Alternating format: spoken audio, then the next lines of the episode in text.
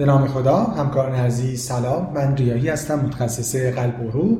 در شماره اخیر JAMA مقاله جالب و مهمی منتشر شد که در واقع آنالیز دوباره ای بود از مطالعه مهم DAPA-HF. مطالعه که در اون دپاگلیفلوزین مقایسه شده بود با placebo در بیماران HFrEF یعنی بیماران با EF کمتر از 40 درصد و البته علامت دار یعنی NYHA functional class 2 و 3 و N-terminal pro-BNP بالا و follow-up بیماران هم حدود یک و نیم سال بود. هدف این آنالیز دوباره حالا این بود که این اثر significant روی primary و secondary outcome ها رو که در مطالعه معلوم شده بود برای اینکه برای بیماران ملموستر باشه به صورت اثر روی survival event-free و همینطور survival کلی مشخص کنه.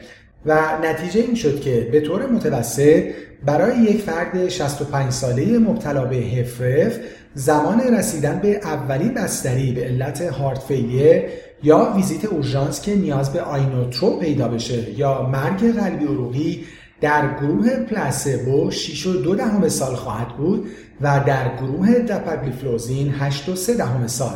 یعنی درمان با دپاگلیفلوزین این پیامدها رو به طور متوسط دو یک دهم سال عقب میندازه و درباره mortality overall هم life expectancy برای گروه placebo 9 و یک دهم سال بود در برابر 10 و 8 دهم سال برای گروه دپاگلیفلوزین یعنی دپاگلیفلوزین به صورت overall death from any cause رو یک و هفت دهم سال عقب میندازه و نهایتا نتیجه این که داپاگلیفلوزین به عنوان یک SGLT2 اینهیبیتور در بیماران هارت فیلیر وید ریدیوس EF می‌تونه عمر بیماران رو به صورت کلی و همینطور عمر بدون بستری به خاطر علائم هارت فیلیر رو به صورت قابل توجهی بیشتر کنه.